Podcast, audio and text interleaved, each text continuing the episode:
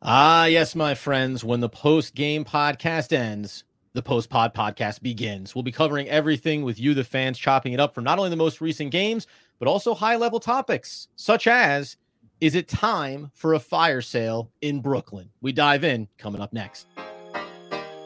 You are Locked On Nets, your daily Brooklyn Nets podcast, part of the Locked On Podcast Network, your team every day.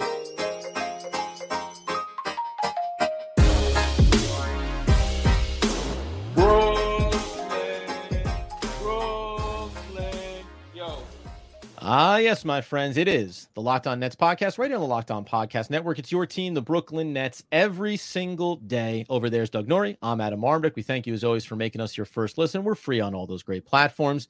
And Doug, we kick off the post pod pod with really, I think, a, a question that needs to be asked at this point because the trade deadline looms and because, as we discussed the potential for the Houston Rockets trade, the only version where we would let go of Mikal Bridges, there is a world where it's not just should the Nets hold a fire sale, but could the Nets actually come out on the winning side of making some really fire sale type decisions, specifically around Mikal Bridges and Cameron Johnson? I can paint quite an interesting picture. I mean, you're not going to trade Mikal Bridges and Cameron Johnson in the short term and get better, almost for sure, right? Mm-hmm. I, I, I think just with the with who you'd probably be bringing in, I, I just don't think that that's a reasonable scenario. Even though Bridges has been terrible. Uh, like, okay, terrible relative to what we thought he was going to be, right? Like, he's kind of back, sort of, to just Phoenix Suns. Mikal Bridges, right. like not which, the by the way, means he still is desirable by teams that view him in the same way that he was viewed coming out of Phoenix. Right? One would think, one would think, but I mean, clearly, you would have to think the trade value is lower now than it sat you know, the on the last day of the last season, or even you know a few weeks ago. It's probably I don't right. think I don't think front offices don't overreact like sometimes you know we do or whatever. So I, I think that like it wouldn't have dropped precipitously now, but you do have to believe it's like hard to see him as like a top 50 player right now the way right. the way that he's playing it's been a really really rough stretch for him so you're not going to get better by trading bridges and cam johnson in the short term really to anyone the question just becomes sort of like who would be interested in these guys and how like we said on the last bit here is how uncomfortable you're willing to get as a team and that's hard and so i'm sure there's scenarios. I, we could talk donovan mitchell i guess but like i mean i have a comment about him specifically but yeah no this is the they're in a, they're in an incredibly tough spot right now yeah well i'll just i mean for me personally I'll, I'll do this just to illustrate the idea of a fire sale and, and, what that looks like. And it isn't even going all the way down to Nicholas Claxton's or others. Who knows how you want to really talk about that from an every single player standpoint. But I'll include the two players that we discussed Royce O'Neale, Dorian Finney Smith, like guys we feel like they should have moved on almost regardless of how the team was going. And then Mikal Bridges and Cameron Johnson. So you we've illustrated the Mikal Bridges to Houston before. Let's get back control of some of our draft capital. So you get back three first that you control of your own picks from Houston. Okay, great. And in the process, you grab yourself a couple of young players. Maybe it's an Eason, maybe it's a Green. You can mix and match those. You go to the Lakers, and the rumors have been out there that they're interested in Dorian Finney Smith and Royce O'Neale as potential fits for their roster. It's not hard to give them both those players, grab a first round pick, grab a Hood Schifino, make some salary matches. And then the last piece you do is you go to Detroit, who is looking into Cameron Johnson in the offseason, a floor spacer to help that young team grow. Okay, great. We'll take a look at a couple of young players that you maybe have in your roster. Maybe it's just taking a Wiseman to have the salary dump at the end of the season, but you get back a couple of first round picks on him. That expires at the end of the year, Doug. At the end of all this, though, the Nets end up with control of their own first round picks and another in totality, with those included, seven or eight first round picks. And then you have a few more young players to look at. You have your own young players to develop it doesn't project as being a high winning team in the short term, but it does project in the, I think the OKC model of having a lot of draft capital, control of your own stuff, and the ability to kind of dictate your own future, which, as we've always said, the Nets just don't have right now. Yeah, so we put we put out this Mikal Bridges thing like we talked about it online weeks ago, and then did a podcast about it recently. I will say the one piece of this has changed for me. It's got nothing to do with whether I would want the Nets to do it. I actually think that it would be the move to do. I actually worry now that if the Rock, even if it at the very probably slim chances even had to like actually even happen, Yeah. right? Is that if the Rockets look at this situation and they're like, this might just be a good pick, right? The way the Nets are playing right now, like that just could be a lottery pick, and we don't even have to give anything up because right now, I mean, following this game, Nets are 15 and 19, ninth in the East. It's it's really tough to see them like you know winning multiple playing games at this point. Look, the season's Yeah, yeah. long, multiple things can happen, right? This these things change so quickly, but there you could reach a point where you're discussing stuff with Houston, even if it was realistic, maybe not, and they're like, I don't know, that pick just might be good.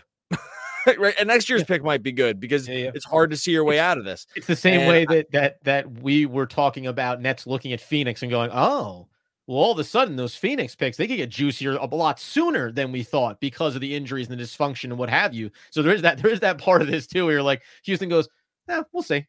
You know, we'll- Yeah. we'll- let's just see what happens. I mean, you they make might the just hard choice the- first, Brooklyn, not us, right? Yeah, right. And so this is the problem. This is the crisis the Nets are in right now. And from a team building crisis, I'm being serious about the word crisis. Like this is a crisis. Like they have a bad problem here. They have a bad problem that the team in the you know so far, 34 games in.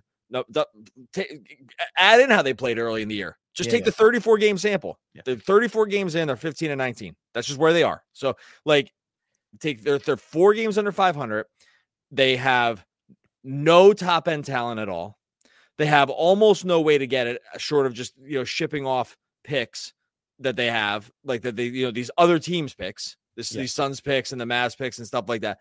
They have like there's they this is a bad situation. Like this is a really really this is a real rough one because there are so few ways out of this right now that aren't just you know essentially the equivalent of just bailing bailing water out of the boat with a bucket that's too small Yeah. right like they like they just can't and and you'll never be able to catch up and and that's and that's like the problem they're really staring down this problem right now It feels a little bit like they're in this mode of either go all in, quote unquote, or go all out.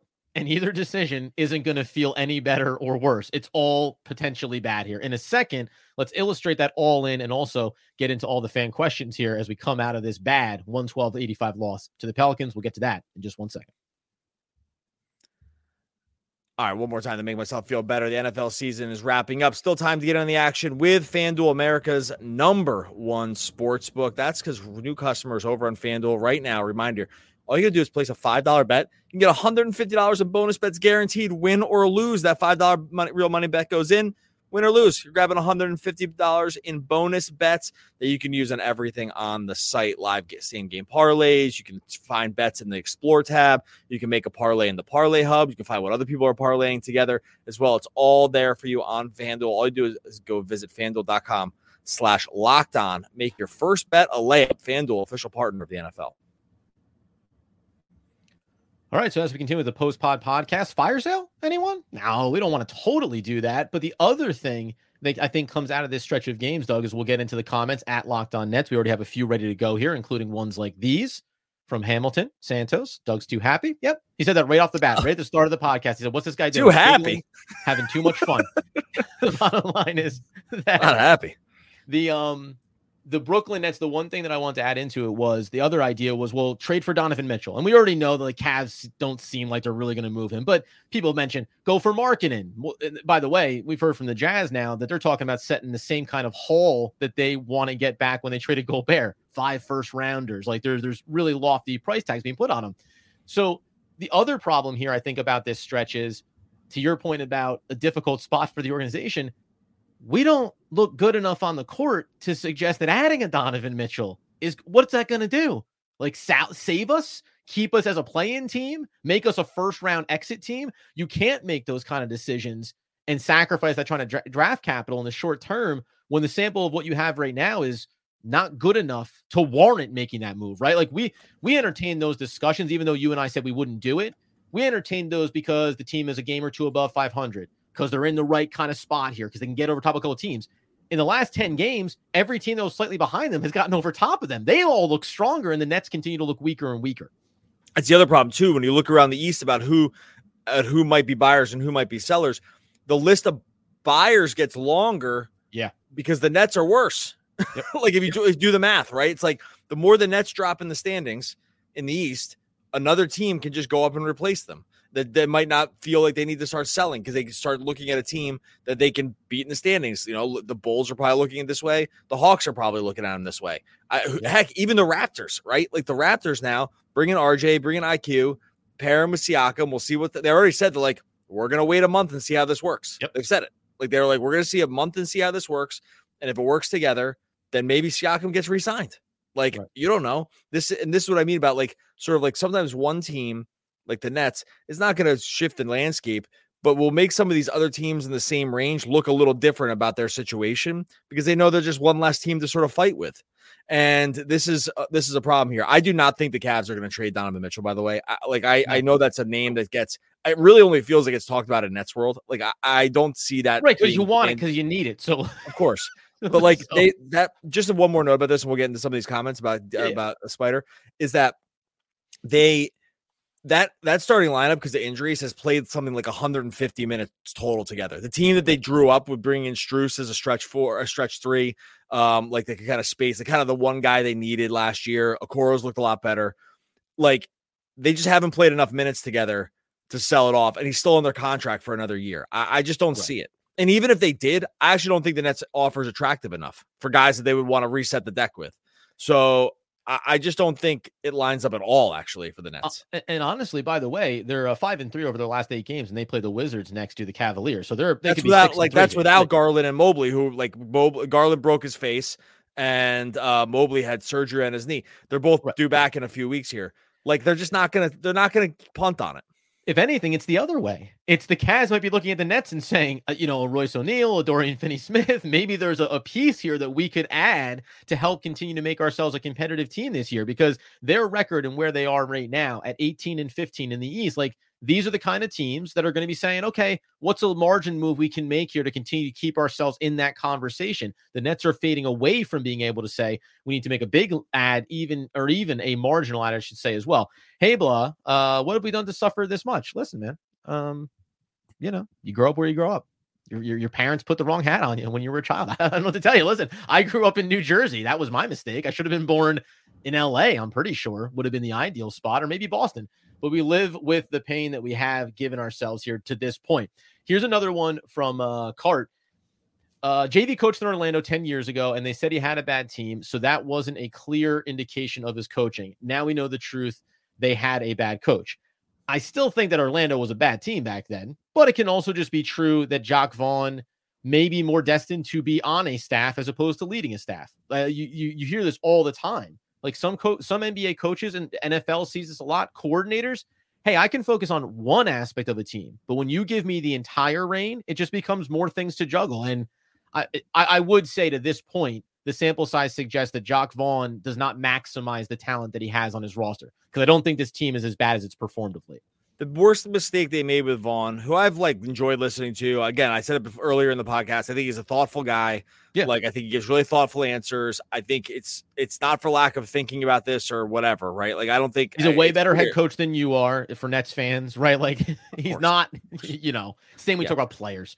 I think the one the mistake, and we said this at the time too, it was confusing that they when they signed him, they extended him like right away for three years. That was always a head scratching move to me. Yep. Like I it just didn't make sense to tie yourself with the organization in such flux. Like you just did not know where this was going. You, you know, you were just out of this major disaster zone. I that's that's why they did it, right? They wanted to lend stability to the organization after a time of, of deep, deep instability. Yeah. But extending him out three years, I'm worried also that that is going to end up being throwing good money after bad because they're going to look at the contract and say, you know, if they if they want even if they wanted to move on, let's say they don't want to because they have more years on the contract. Another problem here, we didn't mention this before. We I think we mentioned this on other podcast. I know we've been mentioning on other podcasts. Is that if Sean Marks were to fire Vaughn, that really that would be his fourth coach. And I just like there's not GM. That would be his no, he'd be moving into his fourth coach. Hmm. Most GMs don't get four shot cra- cracks at the coaching carousel. But most don't Like- get three. So from that standpoint, Most don't get three. Like don't get most two? don't Many get don't three. get. Almost you don't get four. Like you don't get four. Like at some point you hired the wrong guys. Like Yeah. you had Atkinson. Maybe he was the right guy, but you let him I go think he because you wanted to get a big name in and you brought in Nash and you let the other guys in the room make a decision for you, right? Yeah. Like, okay, well, that's a problem. That's your fault. Two, you fire Nash, which probably was the right thing to do. Definitely was the right thing to do at the time. And you hire Vaughn, fine. But you if that, what's that? But you extend them, so you you extend them, and now, and so I just don't. I, I'm worried that actually that's going to factor into the decision. I'm not even saying yes or no they should fire him. I'm just saying that if you got to the point where you thought you should and you didn't because of the other extension, Right. that's problematic also. And that's that's the issue around it's the same thing with I'm not you know, again whether they should or they shouldn't have.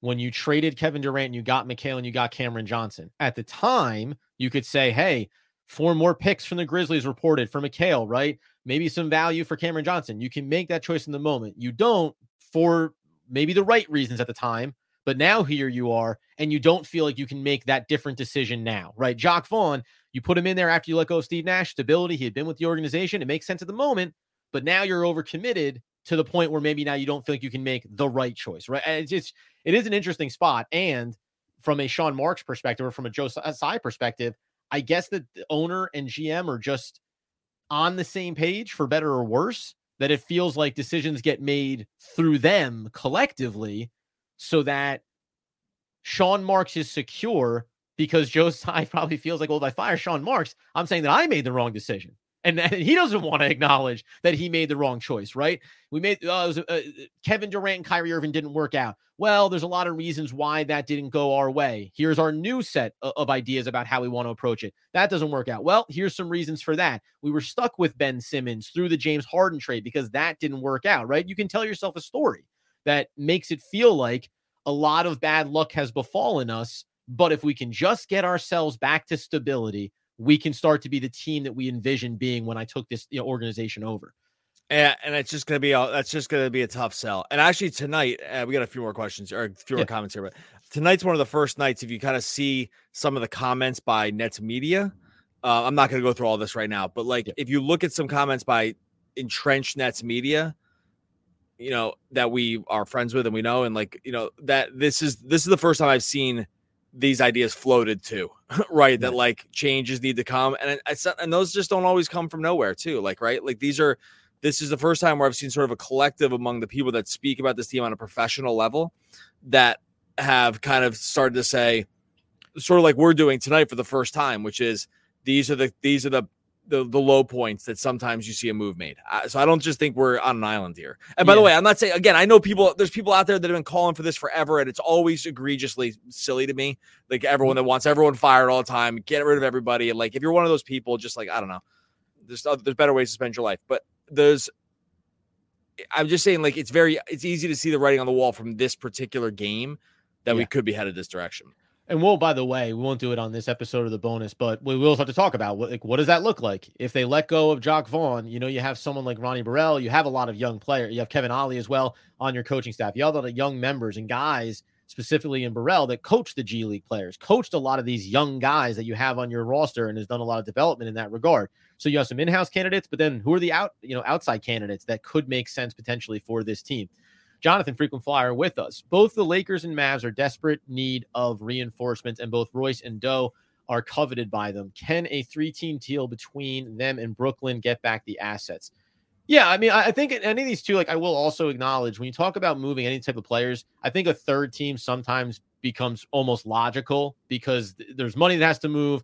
The Nets maybe want to also find a way to get themselves off of a contract. Like if money has to, so for example, the Lakers, Gabe Vincent's the name that gets thrown out there. He makes a little over 10 million, helps to make money match. Well, the Nets don't want a three year contract on their books. So a third team helps facilitate that. Putting those three teams together probably gets a little bit trickier because both the Lakers and the Mavs will be looking to dump something and they'll be looking to dump it on Brooklyn. If you can live with it for one year, it's okay. But I think ideally you want to try to find a way to mitigate taking on, you know, older contracts, mid veteran contracts, and keep yourself clean immediately going into the next offseason. Yeah, a couple more here. Um, several players, this Nader, some several players tonight look like they'd rather be anywhere else. You think JV lost the locker room? I actually never thought this until tonight. Um, and I thought this before this. I, we mentioned this earlier in the podcast. Uh, this is the first time I thought uh, thought like the energy level and the overall body language, which I think people can read way too much into often. So like I, I, uh, but tonight I did think like, oh, this is just a weird vibe going on. We mentioned earlier in the podcast about some weird quotes that have come out from him recently. The Bucks thing. Yep. I'm still on the page of the Bucks, the resting the Bucks thing. That's an organizational decision. I've I will do not think that would just be a Jacques Vaughn thing. Like that's a right. thing that's made with everybody in mind. GM to Vaughn down to the trainers. Like I think that like when you make a decision to rest everybody like they did against the Bucks, that's not just one dude sitting in an office and then going and telling anybody. I'm I, right. Am not 100% positive, but I'm like 99% positive about that. Um, but yes, body language, energy, all the stuff, plus some of these quotes that have come out this week. I just think the whole situation is super weird and and troubling. And I actually wonder if we're like one game, like if they go out and get completely rolled by Houston tomorrow, like I actually do wonder if that would be it if they, you know if they went out to, if they went into Houston tomorrow night or tonight when you're listening and lost by 25 again, I actually wonder how you bring them back to Barclays. Yeah, the blowout like, losses just, do of the blowout losses of this nature, like tonight's game against the Pelicans, they start to stack up. Like they start to count for more than one in the loss column, right? Like, and remember too, like this is not just a one game blowout. Like I'll just I'll go through real quick. They they they they lose by yeah so they lose by 27 uh, to the Pels tonight. They lost by 16 to OKC, lost by six to the Wizards, who completely suck, and right. they lost. Um, they lost. That's not, a, vic- that's not a moral victory. A moral victory? No, I mean, that's like you know, losing worse. I mean, that's like getting like... losing by losing by six to the Wizards is like getting crushed by a good team. Yes, right? exactly. So, yes, yes, right. So, um, twenty two lose by twenty two to the, to the uh, Bucks. I don't think the Detroit games really count. so, like, whatever five lose by five to Denver, uh, 19 to the Knicks, 17 to the Jazz, who also completely stink. Yeah. Uh, four to Golden State, 23 to Denver. I mean, that is as bad as it gets. That is double digit losses on the regular, losses to bad teams in there. just doesn't get worse from a stretch of 12 games or whatever in the NBA. Right. So uh, before we hit this one that's uh, that is lineup related, I'm just going to throw this one up here quickly because we were talking about the Lakers and saying 3D boxing here. Uh, Johnson to the Lakers bring back D'Lo. Uh, not whether or not you like D'Lo or not, I personally would not want to bring him back. But this is like just a good reminder when you're looking at trades like this. Go look at what the contracts are. Go look at what that's going to mean. D'Angelo Russell has two years left and then a player option on the third year. You do not, and he will be picking that up you do not want to have D'Angelo Russell with a player option on your team. So it's not just the he's money not even matching. For the Lake. He doesn't even start for the Lakers anymore. That, well, that's what I mean. It's not even the money matching or the idea of even in that instance of like bringing bring back those vibes. Remember the vibes when right. That's another big reminder here too. The pre superstar era for the Brooklyn Nets, which had Spencer Dinwiddie and D'Angelo Russell. Those guys were all five years younger, six years younger. Like there was also an energy and a vibe around those players then that doesn't exist now for them, and that's different too. Can I say one more thing about that too? Because you uh, maybe that this is a, this we'll do this on our podcast too. So I'll make it this this relatively short. The other horrible thing with this is we've many times gone and seen these games that the Nets have played where other teams who are much better are Uh, ice in my mouth are much better are much better. Adam hates it. so hot about it. He have to cool himself off first. I, I chew. I, Adam hates it because I chew ice, but I try to mute myself, but I just couldn't get this thought out in time. All right, I spit it out. So we see like this other like the Pelicans are out there running like Dyson Daniels out there and Jordan Hawkins along with their rotation players, even though they're a good team. They're playing, they're out there playing these young guys, yes, and getting them like quality rotation minutes while their veterans and good players play and they're a good team. The Nets don't even do that. Yeah. Like they only play the veterans. You never see anybody else. No one gets developed. Like the the rookies have played the least in the whole NBA, top 20, top first round draft picks. The the uh, Clowney and Derek White had played the least minutes, except for like Kobe Bufkin, maybe, or something. It was like one other guy of the whole NBA in terms of minutes. So you go in all these other games, like you see Strawther, you see Perry Watts, like you see all these guys from Denver, that all these guys end up playing, they're young guys. They don't even do that. They don't even yeah. they're not even playing the young guys. So it's like lose. It's the worst of all worlds. Lose all the games and don't develop the young guys. so, so, so, it doesn't make any sense. And that's why the last maybe the last question that we'll do here, which uh which comes in talking about should Cam Thomas go back to the starting lineup. We'll address that in a second. Fire it up. but just, but just to but but like kind of to your point here. Now uh, you and I maybe we agreed on like a guy like Noah Clowney. We both agreed, ah, it's gonna be a ways down the line. Dariq Whitehead, he's gonna take time to get back from the injury, but then when he's ready, I don't know if you would agree or disagree about this 15 games ago versus now in terms of developing those players because they're playing in the G League or a Jalen Wilson. Like I think maybe I was a little bit, you know, more advocating for him to get in there. He should. I talked about this. If after the trade deadline, Jalen Wilson is not playing somewhat significant minutes for the Brooklyn Nets, something has gone wrong in the decision making process. But it is it is just alarming. Even all and then you bring in all the young players that you've brought in this offseason. And none of those guys are playing really that much either for you. Trendon Watford has shown you enough to suggest he should be a consistent, even at a small, even on a small scale, consistent member of the rotation. But you don't do that. You're waiting for Lonnie Walker to come back from injury. Dennis Smith Jr., yeah, he certainly has. But Dennis Smith Jr., for as young as he is, is a seven year veteran in the NBA. So you're just diminishing the value that you're supposed to extract from a season like this. Be kind of exciting, play some gritty games, maybe win more than people expect you to. But by the end of it, be able to display all of the value you created in developing your young talent. There's still another half of season to go here, plus, and I do think we'll look back and see those guys having played more by the end of it. But I would have expected well, them to be. I'm not confident about that. They've not signaled at all that they ever want to do that. Well, if they don't, I, you, want, you want to be fired up. If they don't do that, I'll, I'll tell you what. The post trade deadline on this podcast is going to be very interesting, depending on what the Brooklyn Nets do for sure. They just not. This is another thing they've never signaled. They've never signaled with Vaughn that they want to play anybody young at all, except for the stupid game against the Bucks, which they never should have done. Which is uh, they that's a team that needed every single win, and yeah. they just completely punt the game. By the way, I follow this every single night eh, for every team in the NBA. Teams really just don't do that anymore. Like some teams will rest guys you know, like for bury, instance, they don't well, bury players. Well, guess what? Well, they're the, well, they're the good teams, or they're like completely tanking. But even the tanking teams don't do it too much. They play their guys like 24 minutes. So like, there's two versions of this in the NBA going on right now. There's the version like that happens with the Spurs and the Jazz, where it's like the guys mostly play the games, but no one runs 35 minutes, right? Like everyone plays sort of 30 and below. Jordan Clarkson comes in off the bench, right? Like when Binyama's on a minutes limit right? Like those are the bad teams. Everyone kind of agrees. Handshake agreement, you're allowed to be bad. Nobody cares, right? That's the one version. The other version is teams like the Celtics, let's say, who do rest their guys, but guess what? They still win. So like whatever. so like they they they rest Kristaps. Like he doesn't play back to backs. Great news. They go out there and they still crush teams. So they, they it's a lot so, easier to say. Don't give me your questions about what what decisions we make because we win a lot of basketball games. Exactly. So we or, or like the Heat or whatever. It's like hey, guess what? We still win. So so whatever. So the Nets are worse. worse like Nets need to win every game, and then they just go out and like we're gonna rest our guys. We'll get crushed. Actually had a chance to win. Doesn't matter. Young guys, you go out there. Total disaster. Total mess. And by probably the way, get that-. Almost definitely gonna get fined by the league because it's like right in the rules of what they don't want to have happen, and they did yeah. it. And so it's just like this whole thing. It's not where the problem started, but it exemplifies what some of the problems are and also created some type of friction with Mikal Bridges, who didn't who didn't love who didn't love it. Yes. He didn't love that everybody yes. else w- was sat down. He didn't love that he was able to keep his quote streak going, but also was mitigated in terms of the minutes he was able to play.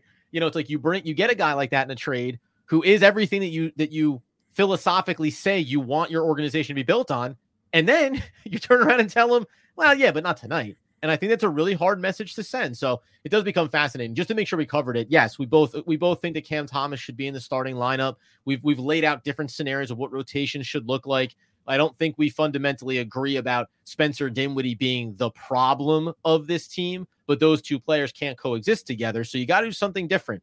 And right now, you are mitigating what Cam Thomas is able to accomplish and develop still as a young player. And oh, by the way, I'll just I'll put this in as my last thought.